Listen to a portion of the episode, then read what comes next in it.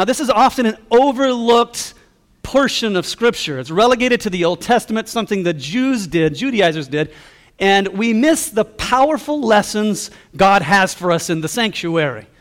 And so we're going through the sanctuary, and we're part number two.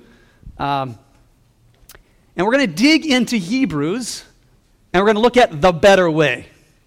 Uh, next week, we're going to look at the Passover and what lessons it has for us. The week after that, the sanctuary festivals. Week after that, we have our Christmas musical program. And then uh, December 29th, we're going to be studying the Day of Atonement, one of the festivals. And then we'll be looking at the Feast of Tabernacles as we begin the new year. That's really ending the Hebrew year, but it'll be beginning our year as we look at the Feast of Tabernacles and what God has for us. Now, one little plug that I'd like to do. Ah, Brandon, are we still okay? I, there's this button that ends it right beside the next one, and I seem to always find that one. Okay. Um, next week, during welcome and announcement time, one of our church members is going as a missionary to an undisclosed country.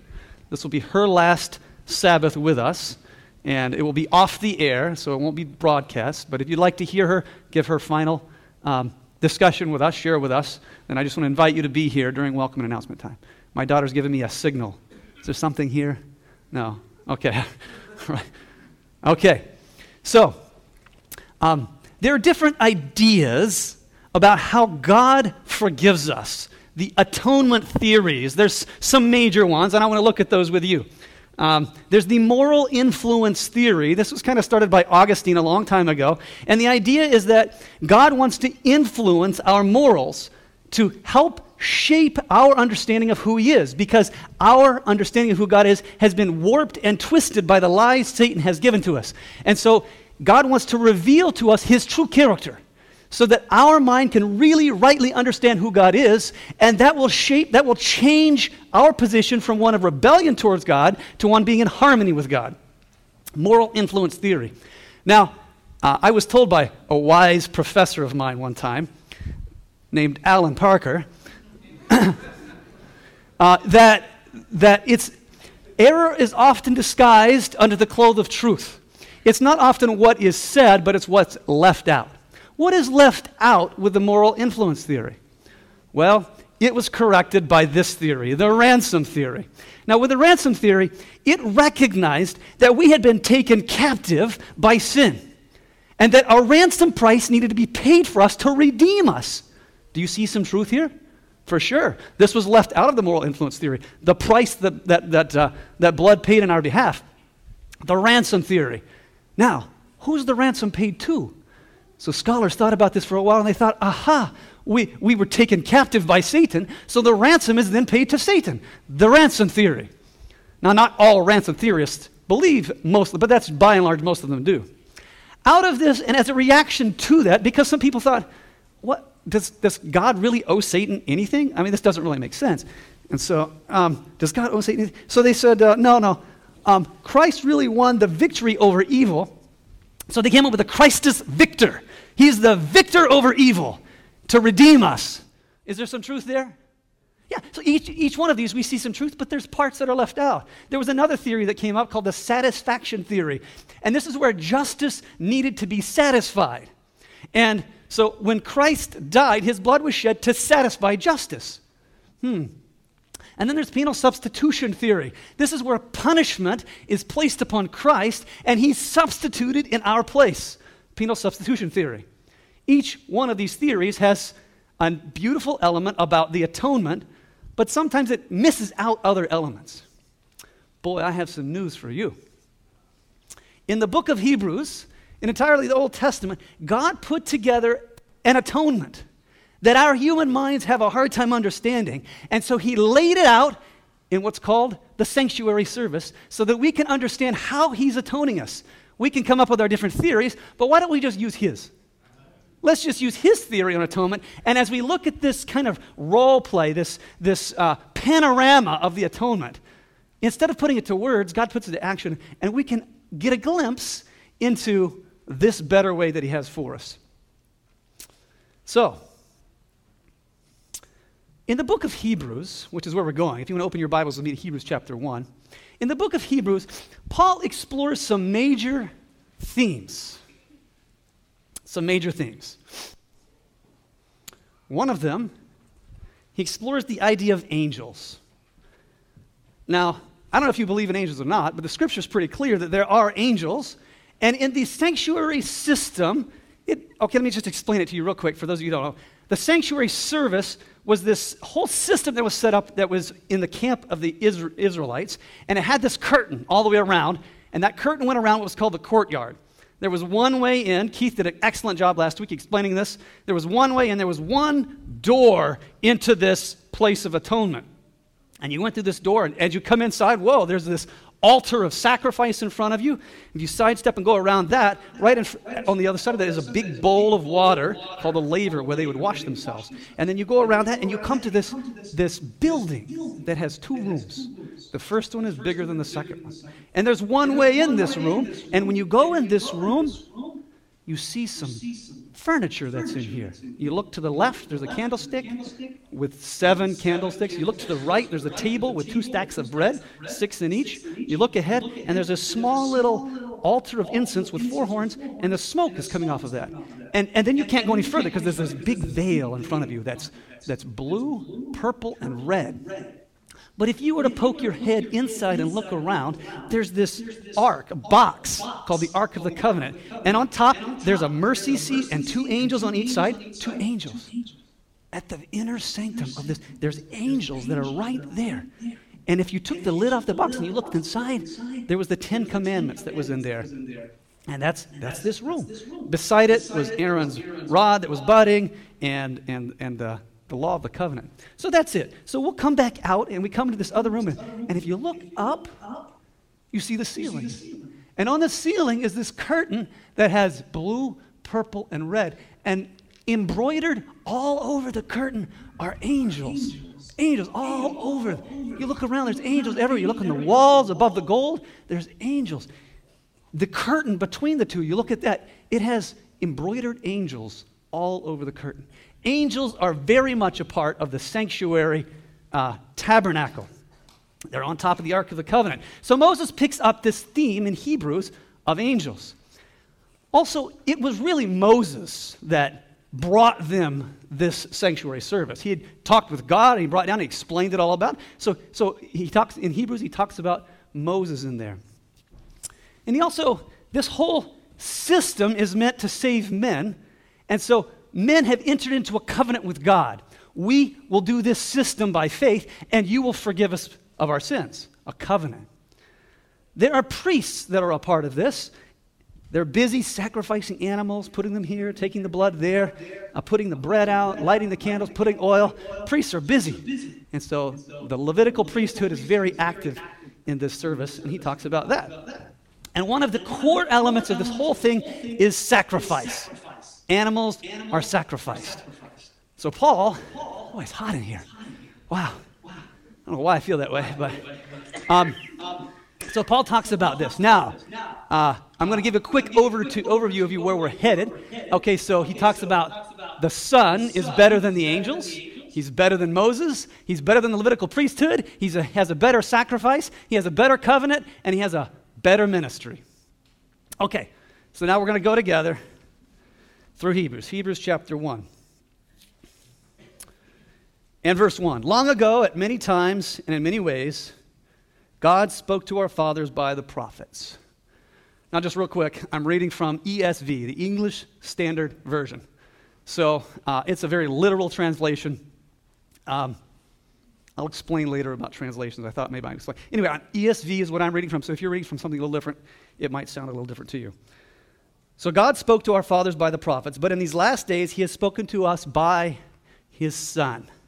Now, this is really the theme that Paul builds on through the book of Hebrews the Son. Now, he doesn't state who the Son is right here, but he will. The Son, by whom he appointed heir of all things, through whom also he created the world. He is the radiance of the glory of God in the exact imprint of his nature, and he upholds the universe by the word of his power. The Son. Wow. God created all things through the Son. This Son must be highly important. Now, what could be more important in a Hebrew's mind than an angel in the presence of God? And so he goes on to talk about this. After the Son, verse uh, 3, after the Son making purifications for sin, he sat down at the right hand of the majesty on high, having become as much superior to angels as the name he has in- inherited is more excellent than theirs. So the Son is superior to angels. This is a key point. This is a real foundational point. And then he quotes the scriptures. For to which of the angels did God ever say, You are my son? Today I have begotten you. Verse 6. And again, when he brings his firstborn into the world, he says, Let all the angels of God worship him. What happened there in Bethlehem? Weren't there, weren't there myriads of angels that came and worshiped him? So this is referring to the Son that came that angels worshiped. But Paul goes on to further establish his point in verse 8. But of the Son, he says, Your throne, O God, is forever. So he establishes that there is a Son, that he's better than the angels, and that he is God. Wow. Right from the book of Hebrews, Paul takes his first punch, lets them know. Your throne, O God. This Son is God, and he's better than the angels.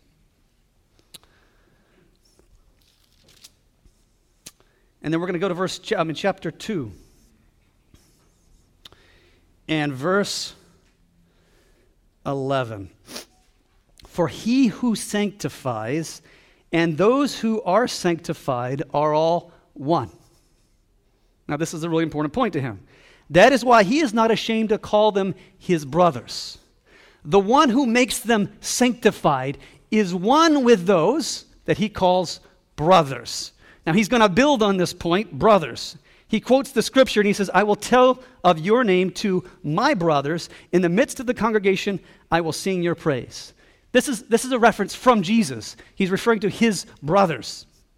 And so, Paul's point about the fact that Jesus became brothers with those he came to save is seen in verse 14. Since therefore the children share in flesh and blood, he himself likewise partook of the same things, that through death he might destroy one who the power of death, that is the devil so he's saying that Jesus, or the Son, excuse me, the Son is better than the angels. He is God, but he became one with those he came to save the incarnation. Amen. In verse 17, therefore he had to be made like to his brothers in every respect, so that he might become a merciful and faithful high priest. Now, he just makes this assertion. He just states it. Jesus is a high priest. It's the first time he uses it in the book of Hebrews, right here. Jesus is a high priest, better than the angels, equal with God, like his brethren, but he's also a high priest, and he needed to be like those he came to save because he could identify with them. Verse 18 For because he himself has suffered when tempted, he is able to help. Do you ever need help? I don't like, I need help. There's times when I lose it and I need some help. My wife is like, Chris, you need some help. Go talk to Dr. Parker, he'll help you. Um, as good as Dr. Parker is at counseling, there's one even better than him. One who was made like his brothers, who's called a high priest. Now, a priest's job is to serve, and that's why Jesus was there. He became like those he came to save to help them when they're tempted. Then he makes a transition as we go from to chapter 3 and verse 1. Therefore, holy brothers, you who share on a heavenly calling, consider Jesus the, most translations say, apostle. Huh? Have you ever thought of Jesus as an apostle? Well, that word apostle in Greek can be translated a number of different ways, but it really should be understood here. My, in my humble opinion, messenger. It's translated messenger in other places. And so it should be understood Jesus wasn't one of the 12 disciples, he was a messenger from God. Jesus, the messenger and high priest of our confession, who was faithful to him who appointed him. Now, it's interesting in the book of Hebrews, Paul will mention something and plant a seed. And then he'll walk away, and then he'll come back to it again and grow it really big. So he just mentions this. I want you to hear the word that, that God appointed him. We'll come back to that point. So, just as Moses was faithful in all his house, for Jesus been, has been counted worthy of more glory than Moses. Jesus is better than the angels. He's made like his brothers. Indeed, he's God, and he's better than Moses. Now, this is really huge to a Hebrew. Like, who could be better than Moses? Like, like Paul is lifting Jesus up high in the Hebrew's mind. Better than Moses. As much more glory as the builder of a house has more honor than the house itself. Verse 5. Now Moses was faithful in all God's house as a servant. Moses was a what, everyone? A servant. To testify to the things that were to be spoken later. But Christ is faithful over God's house as a son. Moses was simply a servant, but Jesus was the son. And as the son, he was better than the angels. He was God who became man, and he's faithful. Do you think of Jesus as faithful? When you need help, is Jesus really faithful? I mean, you say amen. I hear you, I hear you, but um, do you really believe he's faithful? Sometimes discouragement just comes over. And in that moment, do you feel like he's faithful? When you're carrying a heavy weight on your back, is he faithful?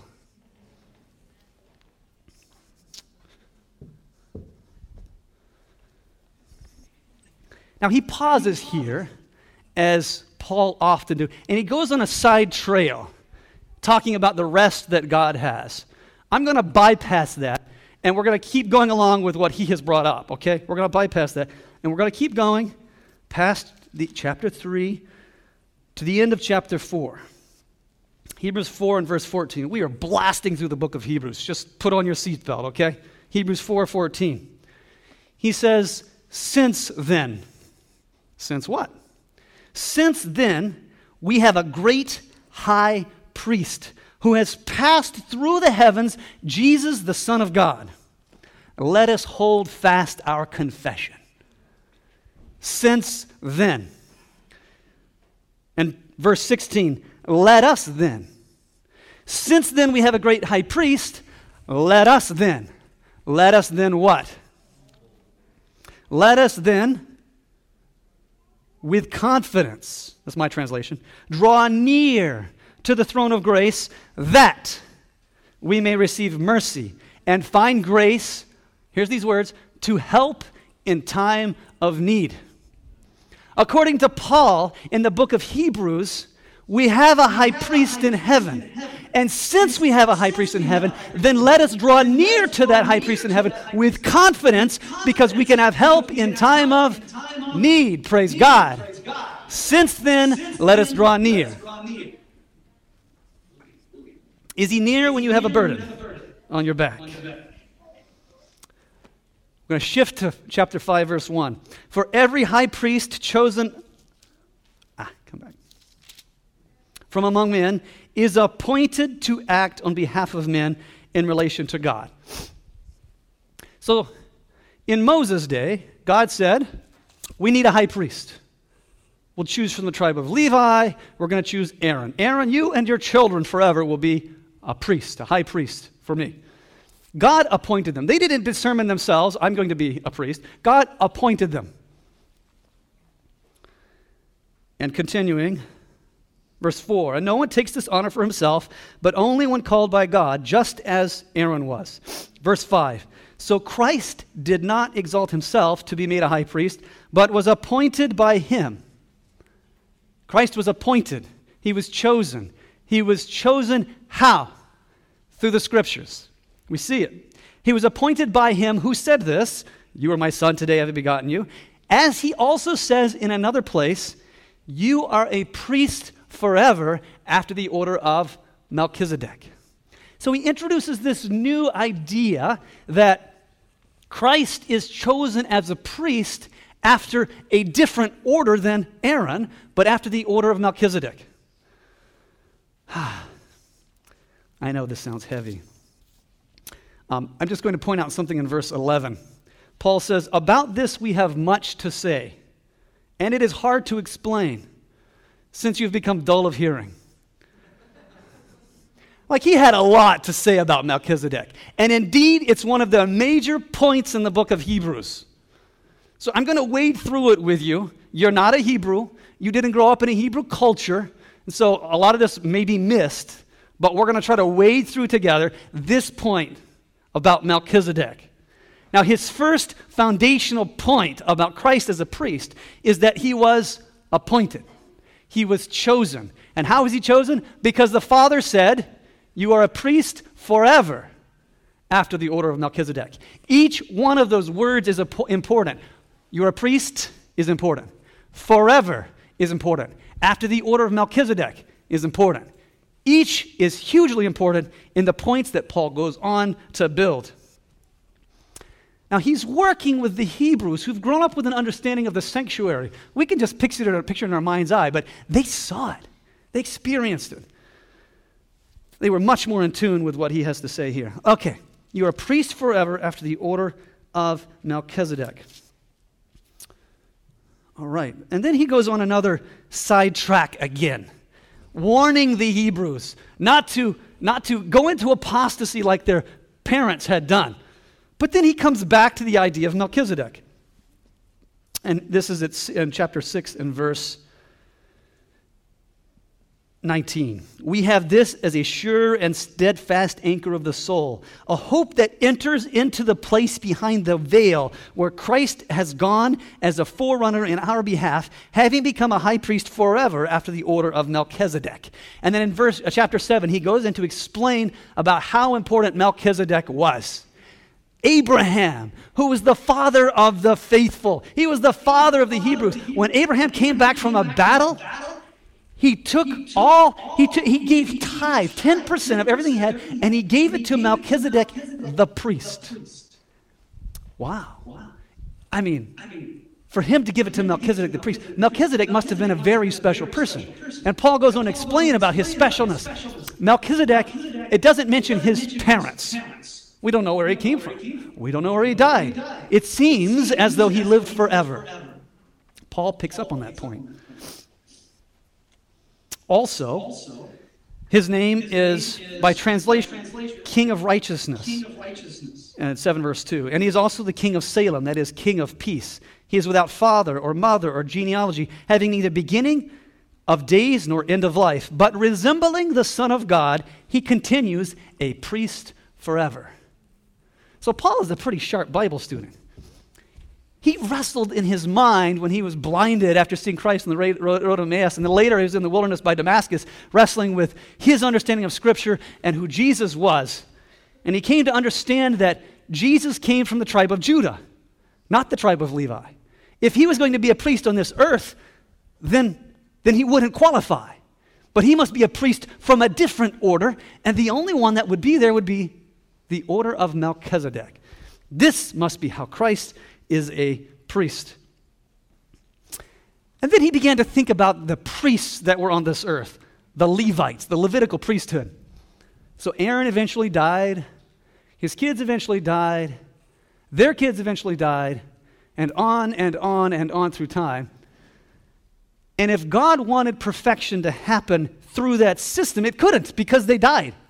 God must be looking for a better priesthood. And he builds that point, 7 verse 11. Now, if perfection had been attainable through the Levitical priesthood, what further need would there have been for another priest to arise after the order of Melchizedek, rather than the one named after the order of Evan, Aaron?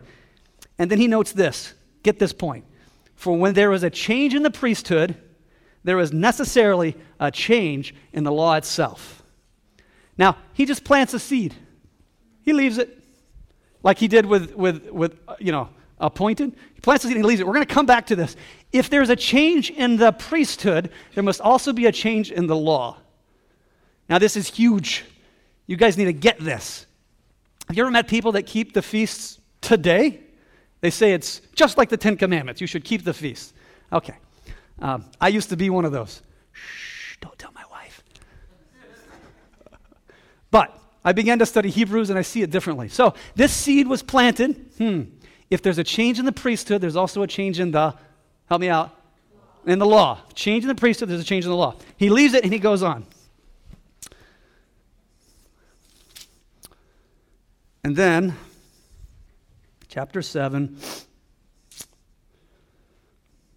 in verse 18. For on the one hand, a former commandment is set aside because of its weakness and uselessness. Uselessness. For the law made nothing perfect. But on the other hand, other hand, we draw near to God. A better hope is introduced through which we draw near to God. So this is useless, but it helps us to understand there's a better hope, and through this better hope, we can draw near to God. Do you understand that better hope through which you can draw near to God? That's what he's trying to establish. And he says, For it is witnessed of him, you are a priest forever after the order of Melchizedek. And verse 22 this makes Jesus the guarantor of a better covenant. So he's establishing how Jesus is so much better. He's better than the angels. He's better than Moses. He's better, than the Levitical priesthood system. And he has a better covenant. So, what is the covenant? Well, he'll explain that as we go forward. A better covenant. And then 8, chapter 8, verse 1.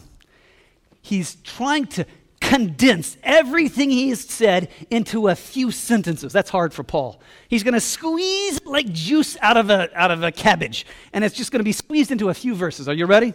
Now, this is the sum of what we are saying. We have such a high priest, one who's seated at the right hand of the throne of the majesty in heaven, a minister in the holy places, in the true tabernacle that the Lord set up, and not man. So he's saying Jesus is the high priest in heavenly places. And every high priest is appointed to offer gifts and sacrifices, and thus it is necessary for this priest also to have something to offer. Now, if he were on earth, he would not be a priest at all, since there are priests who offer gifts according to the law. They serve a copy and shadow of heavenly things. Hmm. This law that that God gave to Moses was a copy and shadow of heavenly things. So if we just simply walk around and we look at this whole system that God has, the curtain that's around the outside, it's a copy and a shadow of something heavenly. We come inside, well, we come into the altar, altar of sacrifice. What is this teaching us? It's a copy of something that God designed to teach us. We come around it to the laver with the water. What's God trying to teach us? We come up to the tabernacle. We come through the door. We see these things here. Keith did a great job last week explaining these. We come to the veil. All these are copies and shadows. But this whole thing happens because of the service that happen in here, the sacrifices that happen, what the priests do. If they were no priest, there would be nothing happening in here. There's no sacrifice, nothing would be happening. It's all built around that. What's the copy and shadow of those things? And then he makes, he goes for the jugular right here. Are you ready? Amen. We are in chapter 8 and verse 7. For if that covenant had been faultless, there would have been no occasion to look for a second. So that first one, the copy and shadow, had problems. And so we're looking for another one. Now, is he just going by this by his gut? You know, it kind of looks to me like that's not going to work. We should do something different. No, he goes to the highest source of authority. He goes to the scriptures themselves and he proves it. Right here. Hebrews 8, and verse 8 Behold, the days are coming, declares the Lord, when I will establish a new covenant. Whoa. So there was the first covenant, and now, according to the scripture, Paul is declaring that is faulty. There is a change happening because we have a different priesthood. And that law must be done away, and we're coming to a new covenant. What is this new covenant?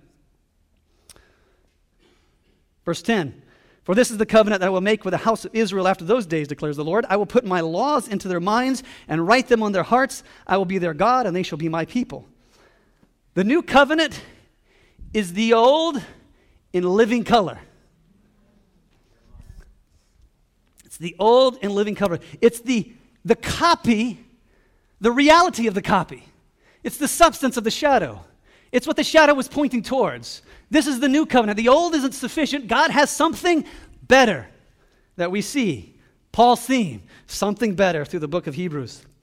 Verse 13, in speaking of a new covenant, here it comes, he makes the first one obsolete. This new covenant means that old one isn't good anymore. There's something better, and that's something, if you go back to what was before, you're basically saying the new hasn't come, the new hasn't begun. You're going back to the old system. It's now, according to Paul, obsolete.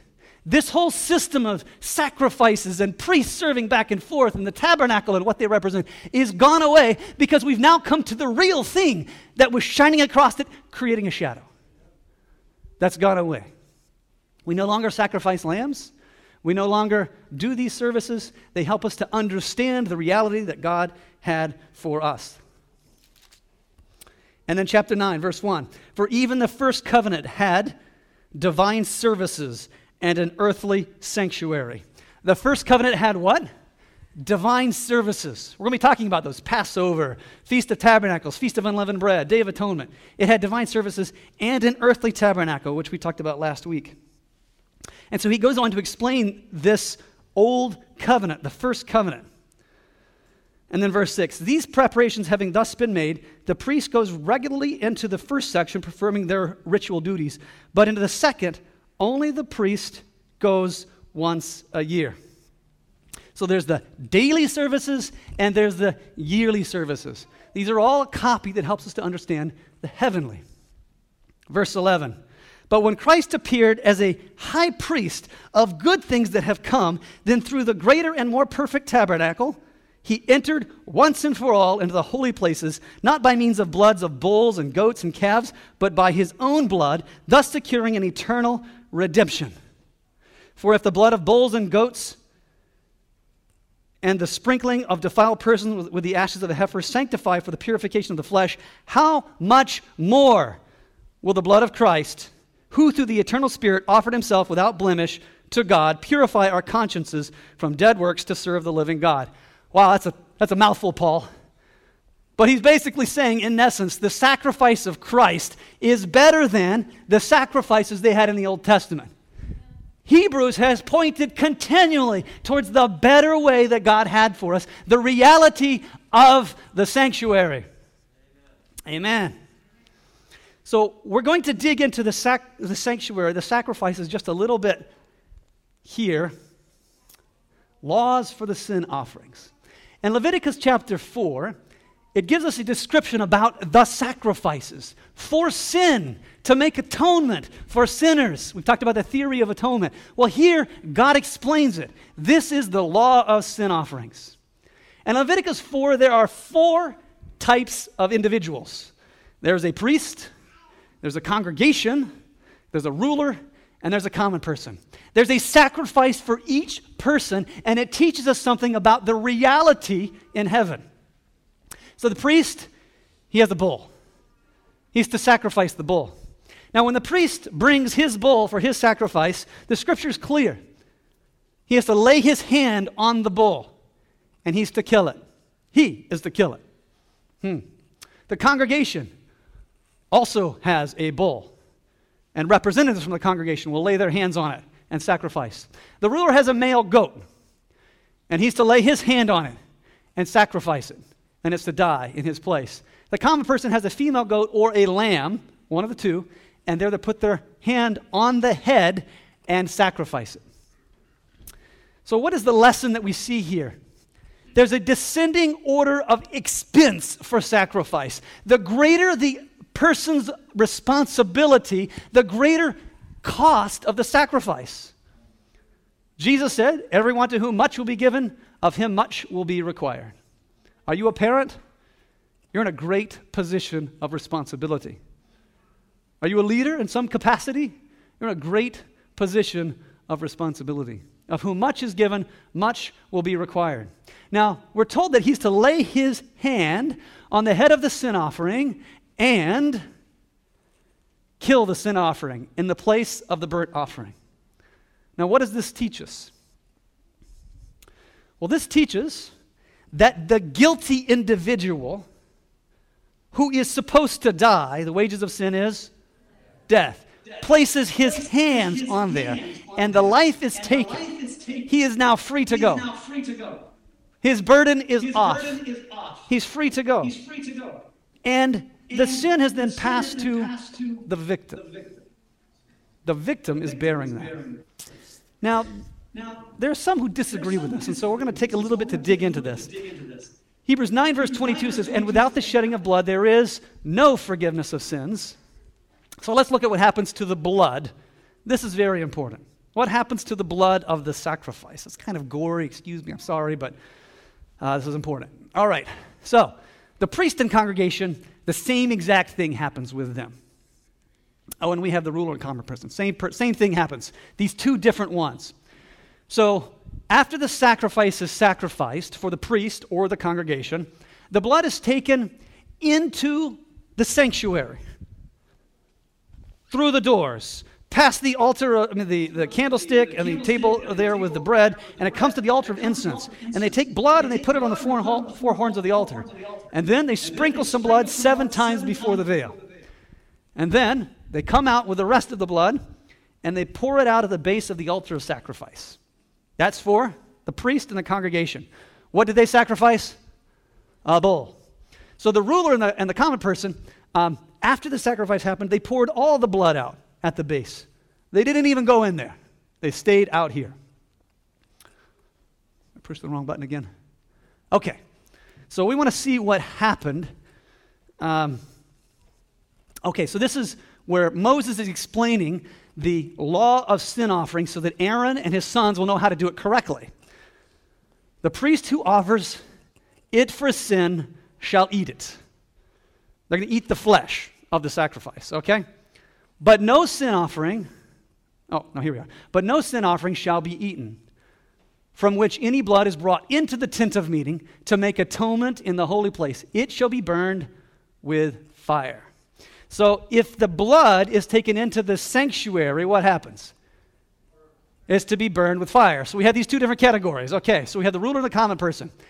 Uh, they have a goat or a lamb. Um, all the blood is poured out at the base. So then it's not doesn't go in the tabernacle. They're supposed to. They're eat, supposed to eat the flesh. Yeah. Okay. The priest in the congregation, uh, they have a bull. Um, it's put on the horns of the altar of incense, sprinkled seven times before the veil. So the rest is poured out the altar of sacrifice.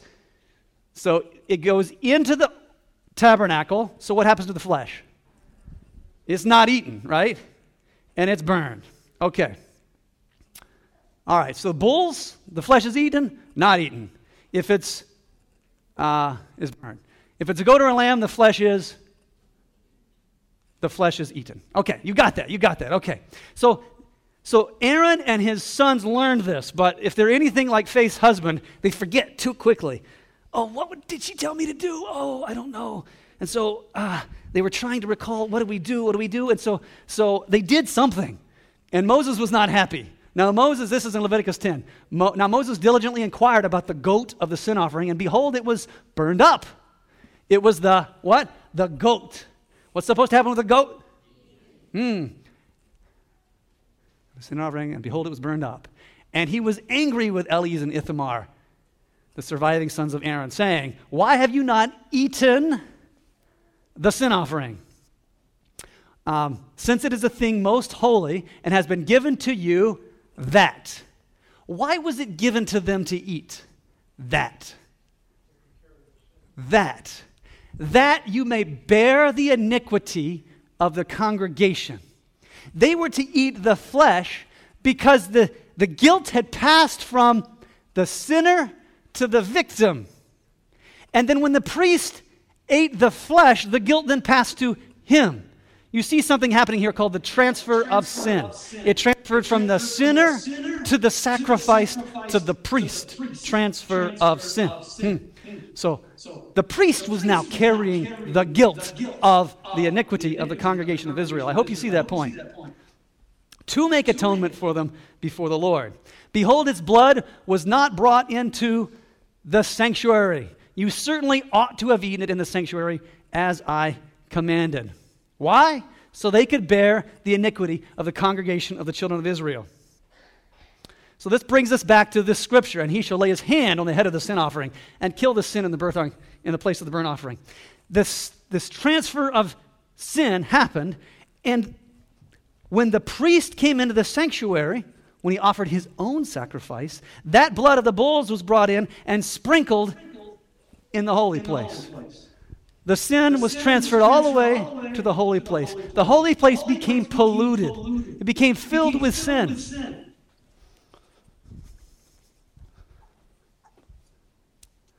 Do you carry a burden around? So weight you down.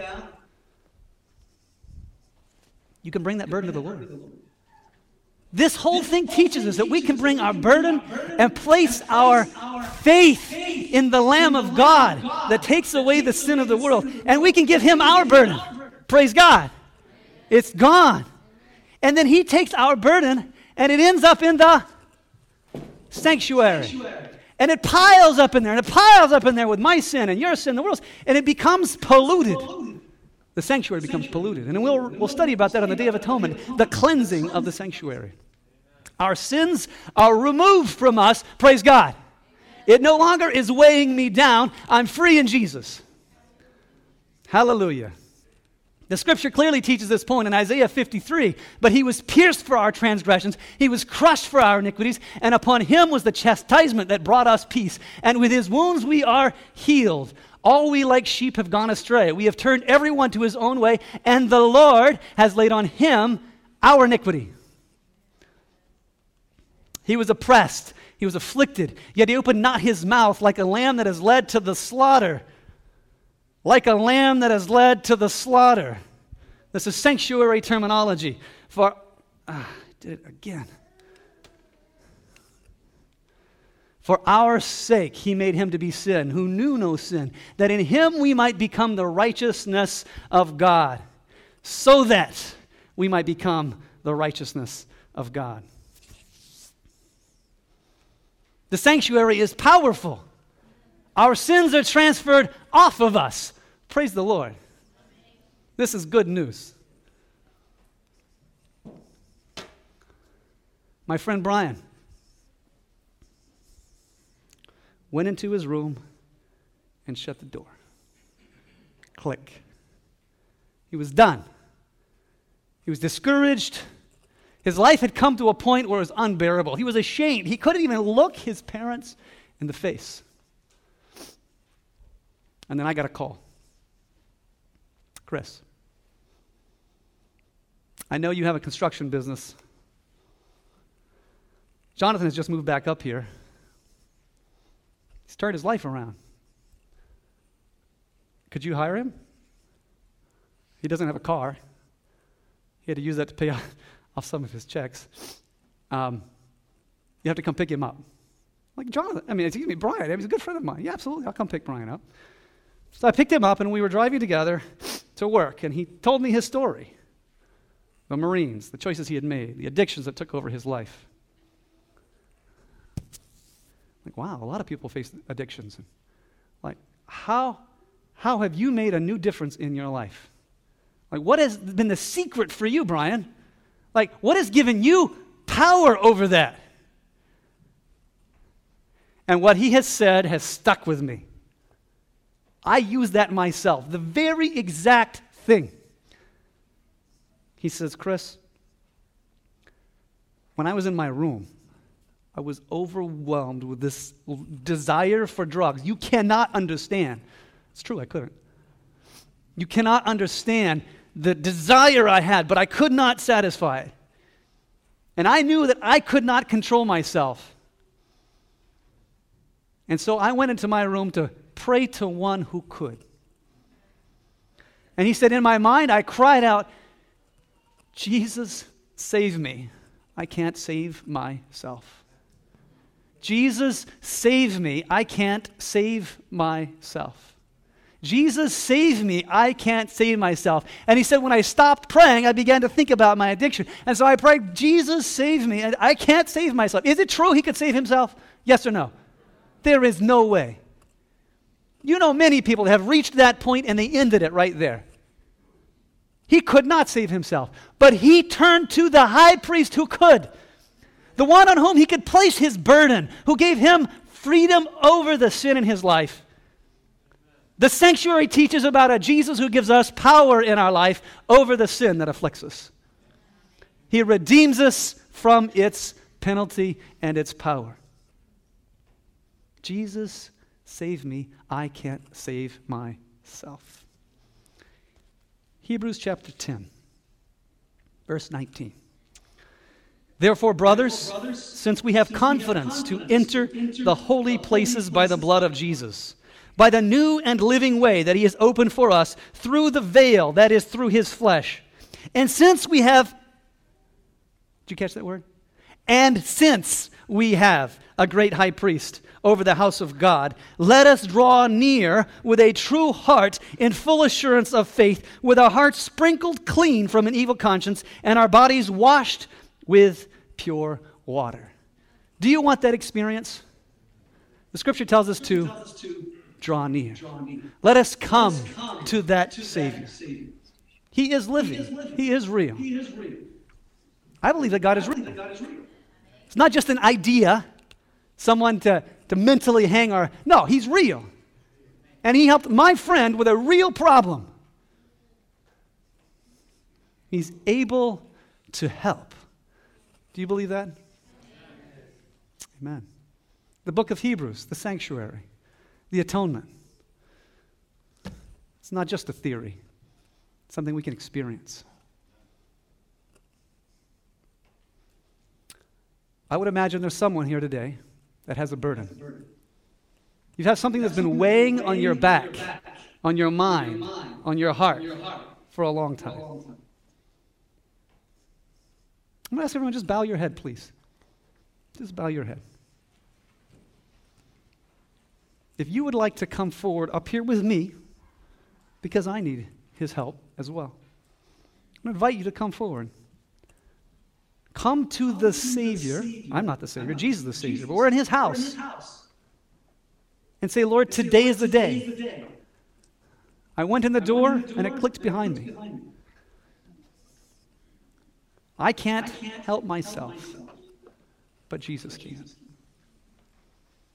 If you want to bring that burden to Jesus, I invite you to come up.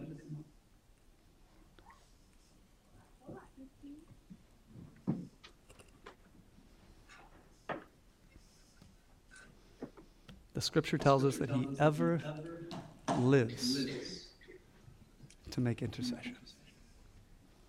The Levitical priests died. But Jesus has the power of an indestructible life. If you have a burden you want to give to Jesus, I invite you to come up here.